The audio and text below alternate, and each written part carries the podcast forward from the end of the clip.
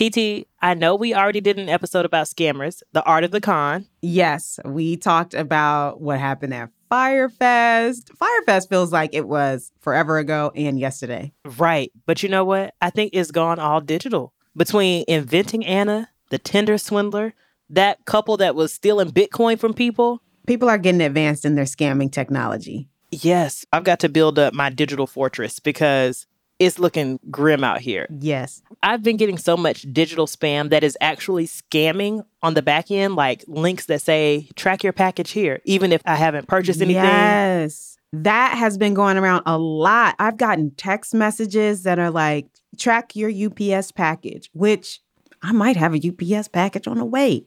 And so you're tempted to click it, but there's, what is it? Scamware, spyware, ransomware, phishing attacks. I don't know any of those words. Do you remember when everybody was getting emails about those gift cards and people were buying them? People were buying gift cards and was not a gift. Yeah, it's out of control. I'm TT. And I'm Zakiya. And from Spotify, this is Dope Labs.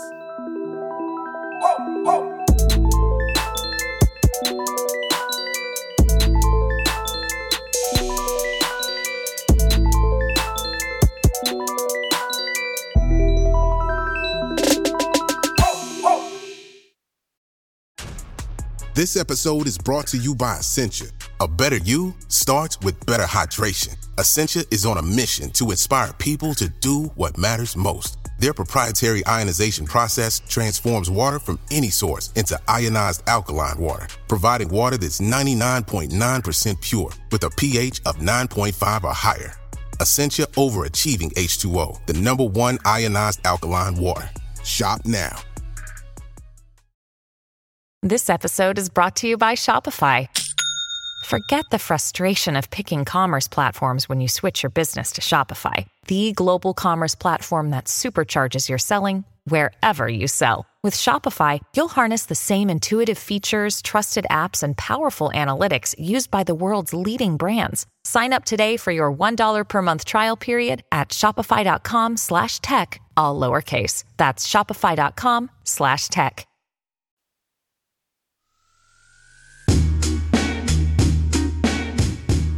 Welcome to Dope Labs, a weekly podcast that mixes hardcore science, pop culture, and a healthy dose of friendship. This week, we're talking all about cybersecurity. And with everything that's going on in Russia and Ukraine right now, there's been a lot of talks about a possible cyber attack. We really wanted to know more about how people's online data is collected and used, what happens during a cyber attack, and what we can do to stay safe. You ready for the recitation? Yes, let's get into the recitation. So, what do we know? Well, I know that we are always online, whether it be for work or social media. Every time my phone tells me how long I've been, like the amount of screen time I've had, and I go and check the details, I'm like, mm. Hmm, I spent a lot of time on TikTok and Instagram. And sometimes I'm ashamed because it'll be like, you were on there today for nine hours. How is that possible when I work eight hours? That's nobody's business. All right. That's the first thing. That's my business. That's my business. We also know that there have been some pretty big cybersecurity breaches in the news. You remember the Colonial Pipeline attack? You know, it's one thing to feel like it's the Matrix and people are moving the zeros and ones and they're green and moving down the screen, but the gas? Honestly, like how is gas even involved with this? Those types of things just go way over my head because every time I think of cyber attack, I just think digital stuff. Yeah, like, isn't it in the cloud? That gas is real. And right now, with everything that's going on, all the tensions because Russia is invading Ukraine, the US banks are preparing for a potential retaliatory cyber attack from Russia. In the topic of cybersecurity, we're seeing that blow up, even in entertainment. Mm. So I already mentioned Inventing Anna, and we talked about Tinder Swindler, but there's also The Matrix, so mm-hmm. the old one and the reboot, mm-hmm. and Enemy of the State, too. Yes. Is that the one with Will Smith? Yes. Yes. So, what do we want to know? I want to know what's being collected. What are y'all taking off of my phone and my computer? What are you doing with it? Why do you want it? Yes. First and foremost, why? I am very boring. You want to see all these silly pet videos? I don't know why. And then what's legal versus what's illegal? What are people allowed to do with our information, whatever they're collecting? Mm-hmm. My question is, what is ransomware? Mm. We hear a mm. lot of things like ransomware, spyware, whareware. Where is all this stuff coming from? Where is the where? yeah. I don't understand any of it. And so I just want like clear definitions for all of this stuff. Yeah. And like you said, who wants our stuff? Are we the common people? Are we the targets of these types of cyber attacks? Or are they like high value assets like on Mission Impossible? Is it for the common people? Right. Because I feel like there's not enough money in my bank account for y'all to want to hack it. Yeah. I don't understand. But if I am a target, just in case, mm-hmm. what do I need to do to be safe? You know, because Norton isn't out here anymore. No, I don't have Norton, Norton on my cell phone. Nobody's here to save me. So what do I need to do? That's just outed how old we are. That's all right. I'm okay with that. Let's jump into the dissection. Our guest for today's lab is Christina Morillo. My name is Christina Morillo. I am based out of New York City. I am an information security and technology practitioner with about two decades of combined experience in everything from enterprise technology, information security, cloud. Christina recently published a book called 97 Things Every Information Security Professional Should Know and it's a practical guide from a variety of information security experts. So we asked Christina, what exactly is cybersecurity?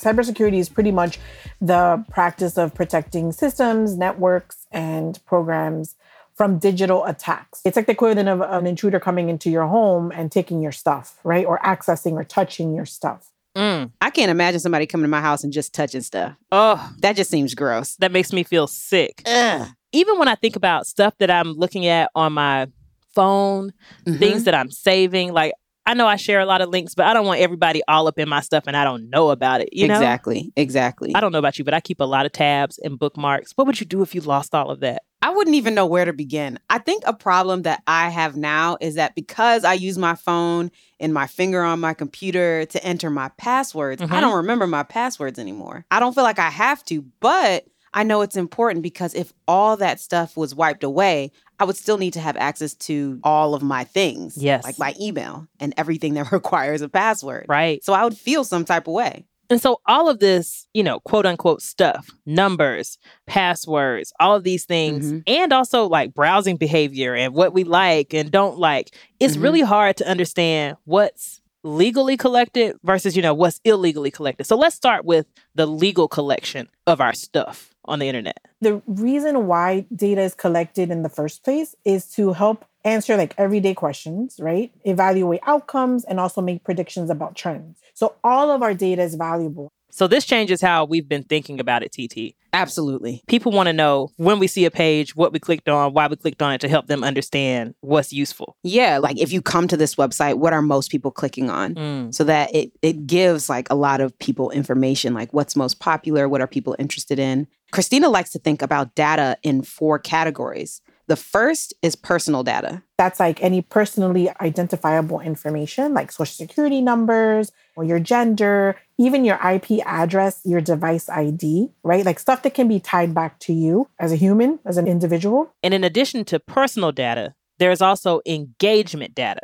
So that's how customers interact with the business. So that could be like social media, apps, texts, navigating to different websites, right? Everyone is now aware of the cookie pop up that comes up, which is super annoying. We see this all the time on websites. But what exactly are cookies? Cookies are pretty much little software programs that retain information as an example they they retain maybe your your preferences if you like your website icons to be larger when you visit cnn.com if you always search for a specific topic you know if you have favorites listed on the site for any reason. Also, your sign in, your login information. This is like little pieces of software that are downloaded onto your computer to retain your history. The cookie pop up is something that, depending I might just say, fine, whatever, just accept. But mm. sometimes I take the time and I'm like, no, just only collect what is necessary or whatever it says. Like I switch all those things off. Yeah. But I think my default is just like accept. No, manage my settings, one trust. I want those things all off. I only want the bare minimum that they need. They're taking advantage of the impatient folks. so I'm like, move this thing out the way. Let me see this toothpaste. Then there's like behavioral data. So that's transactional information. So your purchase history, usage, you know, when you swipe that credit card, you swipe that debit card, all of that information is being stored. The the credit card you use, the time, the location, the the store, all of that information. And last is attitudinal data. That's more about consumer satisfaction. So that's like looking at criteria to purchase a, an item or a service. That's a lot of different kinds of data. I think previously I would have thought it was all just one thing. Mm-hmm. So we've hit personal data, engagement data, behavioral data, and then attitudinal data. Yeah. I think most people just think it's your passwords. Yeah. That's all they're selling. And so all of these things can be legally collected but where does it all go? That's my question. Yeah. And how are companies using that data? So once you have all of this information, all of this information is, is like dumped into like terabytes and petabytes on hard drives and databases, right? From there, the data is organized into large data sets. Then the companies hire data scientists to develop software to analyze the data sets. And from this, they can use the data to discover patterns and make predictions. So they take all this data and then they can say, okay, well, we can predict that, you know, I don't know, the 2021 Nissan is going to sell more than any other vehicle in 2022. So, okay, if there's a lot of engagement around a big collection or something that comes out, people can predict this is going to make a big splash. People are going to spend a lot of money here. People are clicking here. There's this much interest. Mm-hmm. Maybe companies adjust once they see how people are responding to things they put out, right? Yeah, and I can see how that can be valuable to a business. Mm-hmm. You want to know where to put your marketing dollars. So you're like, if I know that everybody wants this 2021 Nissan, I'm going to put my marketing dollars behind that 2021 Nissan and not another car. Right. Because then it'd just be wasted money. Or if I am, I'm just going to like put more here and a little bit less there. That makes a lot of sense. And this really highlights what Christina told us is the motivation behind collecting this data in the first place? At the end of the day, though, it's really about getting us to buy more or use more of something. So, just like you said, TT, companies are using this for marketing. They're trying to create specific, targeted marketing campaigns? It's getting us to use more social media, getting us to buy more at Target, right? Like, for example, when you go to Target and you go in to buy soap, but you coincidentally walk out with like $400 worth of stuff that you didn't really need, it's not by coincidence, right? There have been so many times where I have online shopped and I'm like, I just need a plain white blouse. Mm-hmm. And next thing I know, my cart is filled with 14 items. Oof. And I've got to figure out what is going on and how did those items get in there? I know I put them there, but it just feels like everything is being put in front of me in a very specific way that makes me want to purchase. Do you know how on some of the sites it'll say, okay, you're looking at this white blouse, and other shoppers who looked at this also mm-hmm. looked at this tan belt with this gold detail. Yes, mm-hmm. I want that with my white blouse. Yes, you like, know you that may already. also like. I'm like, oh no, you know I also like this. Yes, and so all of that, I guess, is behavioral and attitudinal data that is being collected to inform my shopping to make me continue to shop. I'm reinforcing the algorithm because you know I'm adding it to my cart. always, always.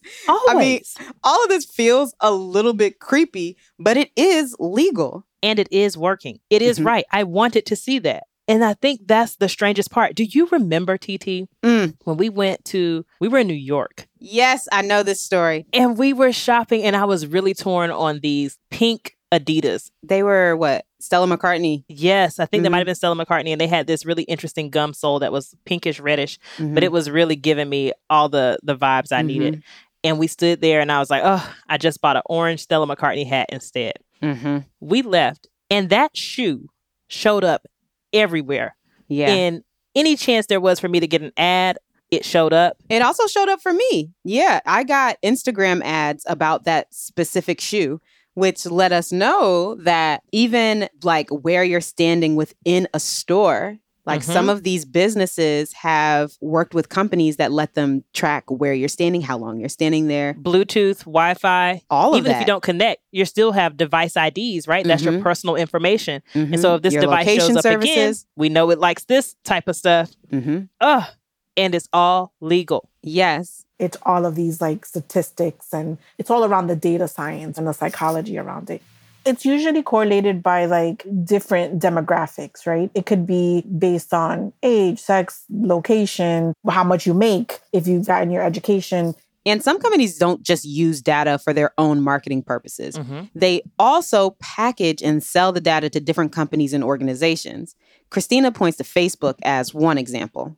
They collect a bunch of information, including attitudinal data, right? They know if you're feeling sad, depressed, lonely, and they're able to then serve up content that matches your mood, your demographic, how much money you make, what you like, et cetera, et cetera. I'm not a big Facebook user, but I can say on Instagram, Yes. if something is happening and I like one of those, you know, text posts, and I'm like, mm, if wait and see, or if I can show you better than I can tell you was a person. When I'm feeling spicy and I Mhm. like that, it serves me up more content just like that. Even if I'm not following people. Exactly. Look at your explore page. Your explore page is curated based off of the posts that you like. Mm-hmm. And my explore page does not look like your explore page, right, Zakiya? Yes. Mine is all cooking videos, sassy quotes, and animals. Mine is like eyebrows, babies acting silly. I don't even know, travel blog stuff. Mm. and now Instagram also has suggested posts in the feed. So they're constantly giving us content so that we'll say, yes, I like it. No, I don't. They're just trying to learn what we like and don't like. The more they learn about you, the better they can serve you. Now, because Facebook collects all of this data, that makes them extremely valuable. Because now, if I'm another corporation, let's say I'm Colgate, and I want to sell you more toothpaste, I need to know how you tick, why you shop, how you feel a certain way, how I can market to you as the consumer or to your demographic.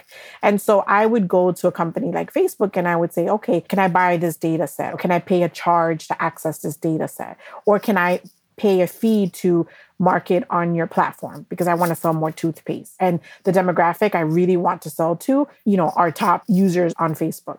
What a lot of people don't understand is that when we do not pay for a service, we are the product. Zakiya, you say this all the time. Yes. If you're not paying for it, you're on the shelf, baby. Okay. Nothing in this life is free. You paying somehow. mm-hmm. We don't pay for Twitter. We don't pay for Facebook. We don't pay for Google. We don't pay anything. What we pay with is our data. We don't pay cash, but we pay in information about who we are, Mm-hmm. what we believe, what we're Mhm. interested in, what we will buy. Mm-hmm. All of those things inform companies and help them make money off of our clicks, off what we choose to share. All of those things are just embedded into the process.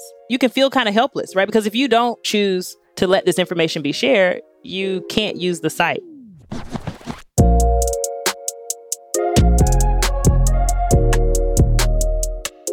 Do you remember when there were all those emails coming out about companies updating their privacy policy? Yes. Oh my gosh. That was a wild time. I completely forgot about that. It was like everybody was sending emails at the same time Mhm, about mhm. what they would and would not collect and all of this stuff. Mhm. And that wasn't even tied to the United States. Right. In May 2018, the General Data Protection Regulation, or GDPR, was put into effect. And this is an internet privacy and security law passed by the European Union. But since the internet is global and most websites process data from EU citizens, it pretty much affected the entire internet. And so, what did that mean for our privacy as users of these websites? People basically own their data, right? They have a right to delete their data, to collect their data, to request that a company delete their data. So, because of that, there has been a lot of legislation around privacy and more discussions around privacy and security. So now companies have to tell us that they're collecting and what they're collecting. It's a great win for privacy. It's a terrible hit to usability. It makes experience terrible because people rarely know what they're clicking on. People also don't know what they're being asked to click on. Yes, it slows down the process where you're going from site to site. Yeah, like I said, if I'm in a rush, I'm just hitting accept because I just need to get to what I'm looking for. And I'm like, I don't have time for this. It- yes, accept the cookies. I love cookies. It's perfect. I prefer chocolate chip. and so I just click accept and keep it moving. You know, another option is to use DuckDuckGo. That's a browser that limits what can be collected about your browsing activity. My mom actually put me on to DuckDuckGo. Really? Mm-hmm. Aunt Vicky, you Yes. on it. I use a browser called DuckDuckGo. I use it when I want to go navigate something and I don't want to be tracked or I don't want any potential malicious spyware or anything to be installed. I think this helps us get a really solid understanding of what all the various types of data are, how it's being used by companies. I mean, it seems like it's being used in aggregate, you know, so in groups to understand mm-hmm. trends and behavior and what people like. And all of this stuff is legal. But we're going to take a break. And when we come back, we're going to talk about the things that are illegal. So, what happens when there's a data breach or a cyber attack, and what we can do to keep our data protected.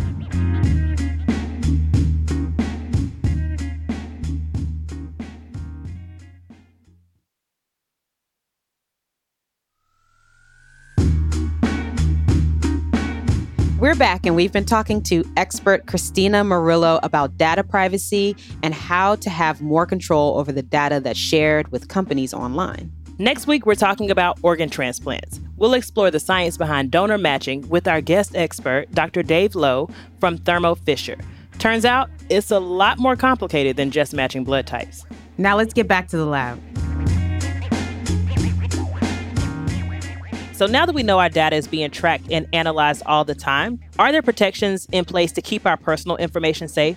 Yes, I understand that what I click on and what you click on and all of our device IDs, all that stuff is supposed to be analyzed in bulk, mm-hmm. in groups, functionally making it anonymous. Mm-hmm. But is anonymized data a real thing and is it actually keeping our information safe? We asked Christina.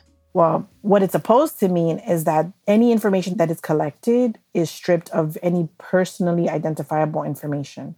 If you're collecting my data, right, if you're collecting my information, that means that you're going to strip my social security number, you're going to strip my location data. Any information that can be tied back to me as a person, you're stripping it. And that's what that means by anonymized. So you're only collecting information that, that you really need. So it could be city, state, things that are very generic that can apply to you know, a population versus things that are very specific to me as an individual. Now, we don't really have a guarantee. There's really no assurance. We basically have to trust that what companies say is correct until there's a breach and they say, you know, we really care about your security and care about your privacy. However, you know, your data has been exposed in this breach. Yes, I don't want my data in the breach. Yes, but it always seems like everybody's data is in the breach. It always just blows my mind. There'll be a security breach, and I'm just like, but I literally have never even used this before. So, how is my information there? Yes. And what exactly is the breach? Wikipedia defines a data breach as the intentional or unintentional release of secure or private confidential information. But it feels wrong, right? It's not secure. If somebody accessed it, and it was released, it's not secure. It's no longer private. Yeah, it definitely wasn't secure enough. It's just like, you know, those diaries we used to have when we were kids mm, that had those yes. little locks. And we thought, Everybody's oh, this is secure. But all locks. you had to do was just pull it and it would just yes. pop right open. That's what these companies are using to protect our data. That's what it feels like. Them little pink locks ain't doing nothing. And you know, it feels like these things are happening more and more. So, there was recently a report reviewing the data breaches in the first six months of 2019. And that report showed that there were 3,800 publicly disclosed data breaches. And do you want to know how many records were compromised? I feel sick already. 4.1 billion. We're going to link this in the show notes. Billion with a B? With a B, baby. Oh my gosh. It's everybody. and just to give you a sense of magnitude, 3.2 billion of that 4.1 billion, 3.2 billion of those records were exposed by just eight breaches. Somebody has too much access. that is crazy. Only eight breaches, and you got 3.2 billion of those records. Mm, and mm, mm. the actual type of data that was exposed, it had email addresses. That was in 70% of the data, and passwords. That was also in 65% of those breaches. So we in trouble. We in big trouble. yeah. And so when we think about these data breaches, we know that's not from a company wanting to know whether I like a red top or a white top, right? Exactly. This is something that's a little more malicious and is mm, illegal. We all know that data is valuable, especially for companies who use data to inform their business strategies. And if it's not properly protected, then there's a risk for a cyber attack, such as a security breach or a ransomware attack. But we wanted to know more about ransomware and the people behind them. Cyber criminals, they basically want access to your bank accounts, money, right? Or something of value that then they can sell on the dark web. It's malicious software, and the sole purpose of it is to encrypt, which is lock, right? To encrypt your files. It's always about the money. It's always about what can be sold. Cash rules everything around me. Yes, dollar dollar bills, y'all. and it just seems that in the new digital age, ransomware is the method. So it may encrypt your entire C drive. So every file you have on your computer is locked, right? Sometimes it'll have a nice little lock Sometimes you'll see some kind of like logo on your screen that says you've been ransomed. Some of these things you feel like it's obvious, like I shouldn't click on this because you click on a website and these things just start popping up and flashing. It's like, if you click here, you get a million dollars and a trip to Aruba. And, you know, random text messages from unknown numbers that have weird links. I've been getting a lot of those recently. Do you remember the Facebook hacks? And when you get weird links from like friends in your messenger, mm-hmm. and then if you click the link, your profile sends it to all of your friends, everybody in your contacts. Mm-hmm. And this was happening not just on Facebook. You know, I used to dabble in Facebook, I don't anymore, but this was happening on other platforms. And people would say, oh, that wasn't me. If you get a message from me, don't click the link, you know, stuff like that. Yeah. I got an Instagram DM from a friend that was saying, knock off Gucci bags. You can get a knockoff Gucci bag for $20. So I text him and say, hey, you need to change your password. Yes, because you're selling Gucci bags. I don't know if you know.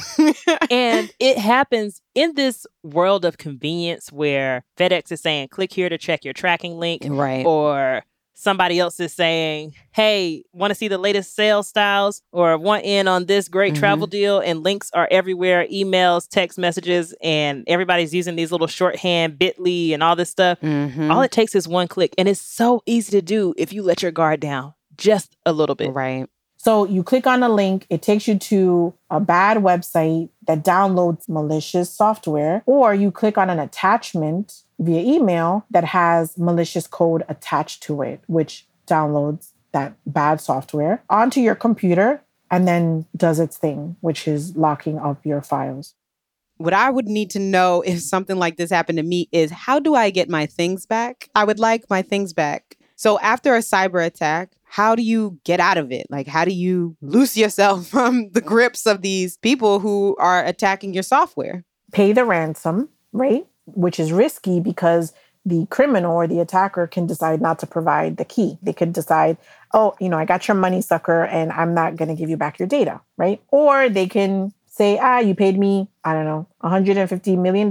And so here, here's a key and here's access to your data. Maybe, maybe not. You never know. There's no guarantee, right? It doesn't come with a warranty. The other option is that companies or individuals do not pay the ransom. And then they do restore all their data from their backups because they were smart and they did have backups. But the risk there is that whatever information the attacker collected can now be leaked and sold mm-hmm. on the dark web. I don't have 150 million dollars. I don't either. Do you have it? No. Okay. Uh, that's what and I didn't want to assume, but now you know. We don't got it. You know how I live, and you know I do not have 150 million dollars. I, I, didn't want or 150,000 you know. either. Okay. and I think the other thing is if I had to live off my last backup, I might as well start over. Yeah, just give me a brand new everything. Right before my qualifying exam, mm-hmm. I think I had to write a portion of my dissertation, and I lost the whole thing because my hard drive crashed. I had an external hard drive that thing broke, and I basically had to start all over again. And that's when I started using the cloud. Yes. But now even the cloud ain't safe because we've seen celebrities' clouds get hacked and, you know, some of their racy photos make it out to the common man. Yeah. And so it ain't safe anywhere. And so the next thought is how do we avoid these problems in the first place? Yes. How do we get to a place where we are aware of all these goings on and protect ourselves? Cyber awareness is pretty much kind of like the education piece of that, right? So it's like, what do we need to do to protect these systems? What do we need to do to protect our networks, our software applications? What does that look like in real life? And it's all about taking these small steps every day to start building that awareness around our data to know what's important. What you should mm-hmm. be protecting, things that don't feel important to you may be useful to someone else. Mm-hmm. Think about it like you're protecting yourself. When you come home at night, you lock your doors, right? Just kind of taking those small steps where make sure your passwords and your accounts, your bank accounts are secure. Christina gave us some really good advice. You know, don't share your password. But another thing is that you shouldn't use the same password for everything. Now, this I know lots of people have a problem Mhm. with. You know, you got a different password for everything. How are you supposed to remember Yes. what it is for each thing? Some things do have like a multi factor authentication. I love that. Me too. They'll send you a text message or an email that says, hey, here's this code, put it in so that we can verify that it's you and not somebody else that's trying to yes. log into Let me just thing. press yes. Push it directly to my device. Mhm. Christina also told us not to play sketchy games. Yeah, like those websites that let you play blackjack and stuff like that. Right, because some of those games are actually tied to bank account information. So it's different if you're just accumulating coins that are not real. But once you start tying bank info, uh, that feels a little dangerous. I know this is going to be hard for you, friend. Yes, you know I like that. And the last thing was don't give out personal information like your address on social media because once it's online, it's there forever. You might delete the tweet, delete the Instagram post. Those pixels exist in perpetuity for all time. yeah. So you have to be really, really careful about what you're putting out on the internet. All this is telling me is that we must remain diligent mm-hmm. when we are using these devices. Just think about how easy it is to just zone out online or on social media and just click, click, mindlessly scrolling. I have fallen asleep scrolling on Instagram Listen. and have almost purchased something. I was like, why does it only take three taps to purchase something? It's so easy to almost retweet a thing, to Right. almost click a link. Mm-hmm. And we could really compromise something in our personal, and because we're all working from home now, professional Yeah. too, in our Mhm. personal and professional lives. We're spending you know? a lot more time on the internet at home, so we're feeling a little bit more relaxed, a little bit more Mhm. comfortable, so a lot more susceptible. As employees, we basically have a professional responsibility to keep the security and privacy of our company and customer data. So, whether it's our information or our employer's information, we need to make sure that we are doing the best and everything that we can to ensure security. And also, companies have also a responsibility to provide that cybersecurity awareness, right? Talk about, hey, this is what we value. If you're on your work computer, please refrain from using using it for your personal matters, etc. So it really depends on the company, but I think education is a big part of it because there's only so much that we can do from a systemic point of view. And like you said, you're also more relaxed when you're working from home. Mhm. It's easy to click on stuff when I'm in my pajama pants. Absolutely. I got my bonnet on, my at home glasses. Mm. Different glasses for at home. yes. You know? It really depends on what in the security community we like to call your threat model. That sounds scary. Threat modeling sounds like now we're really in a spy movie. Threat modeling is a process that identifies security vulnerabilities and countermeasures to manage risk. Who are you? What do you do for work? And what are you trying to protect? If you're a diplomat, what you need to protect is a little bit different than, let's say, a mom or just a banker, a teller. So it really depends on who you are and what the risks are of you being attacked. Listen, I may not be a diplomat, but that doesn't mean I want people going all through my cookies. And I don't want my data to be up for grabs. That's right. And Christina says one of the best ways to protect your data is just to make sure you have a backup. Have a backup. Always have a backup of your information, right? Same as when you have your credit cards in your wallet, you should always like have a copy or something, or at least know what you have in your wallet so that if your wallet gets lost, you can call and cancel, right? Okay, so we have to back up everything on every device. For a lot of us, that means our computers, our phones, and any other device that we use every day. For companies, that could end up being a lot of data that needs to be backed up depending on how many employees they have.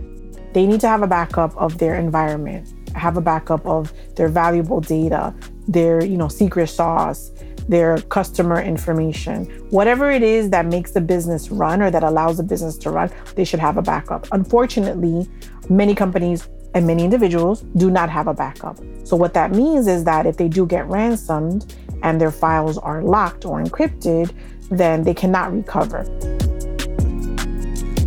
This has been eye opening for me. I feel like I have a lot of apps I need to delete, I Mm-hmm. have a lot of practices I need to change, Same. and a lot of passwords that must get updated right away. I'm really just going to take the time and go through each thing and change my password. It's time. It's time. Mm. It absolutely is time. And I think that the advice that we got from Christina was really, really important. And I think that everybody should be trying to do that so that we can, you know, fend off these attackers. Yeah. You know, she said the internet is like the deep sea or deep space mm-hmm. where we mm-hmm. only know a very small percentage of it. And let me tell you something I don't want to beat the dark web. okay? I want to stay right here in this galaxy. The light web. Yes.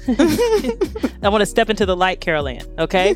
And I do mm. not want my information all out there in those streets. Mm-mm. We just have to stay alert and we have to stay vigilant to keep ourselves and our companies or just personal information safe, as safe as possible.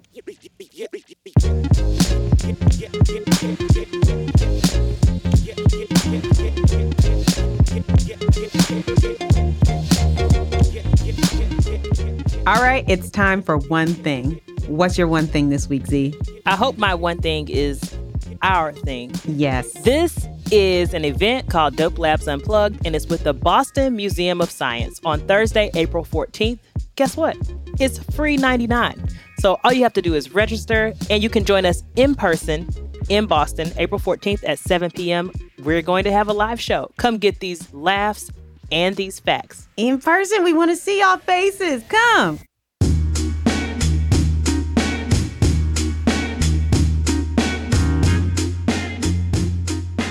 That's it for Lab 55. I hope that after listening to this episode, you're going to do something a little bit different. Maybe change those settings on your phone. Call us at 202 567 7028 and tell us what you thought. Or give us an idea for a lab you think we should do this semester. We like hearing from you, so call us. That's at 202 567 7028. And don't forget, there's so much more for you to dig into on our website. There'll be a cheat sheet there for today's lab and additional links and resources in the show notes. Plus, you can sign up for our newsletter. So check it out at dopelabspodcast.com. Special thanks to today's guest expert, Christina Morillo. You can find and follow her on Twitter and Instagram at Divine Techie Girl. D I V I N E T E C H Y G I R L. You can find us on Twitter and Instagram at Dope Labs Podcast. And TT's on Twitter and Instagram at DR underscore TSHO. And you can find Zakiya on Twitter and Instagram at Z Said So. Dope Labs is a Spotify original production from Mega Ohm Media Group. Our producers are Jenny Radelet Mast and Lydia Smith of Wave Runner Studios. Our associate producer from Mega Ohm Media is Brianna Garrett. Editing and sound design by Rob Smerciak. Mixing by Hannis Brown. Original music composed and produced by Taka Yasuzawa and Alex Sugiura. From Spotify, creative producers Candice Manriquez Wrenn and Corinne Gilliard. Special thanks to Shirley Ramos, Yasmin Afifi, Camus Elolia, Till Kratky, and Brian Marquis. Executive producers from Mega Ohm Media Group are us, TT Shodiya and Zakiya Whatley.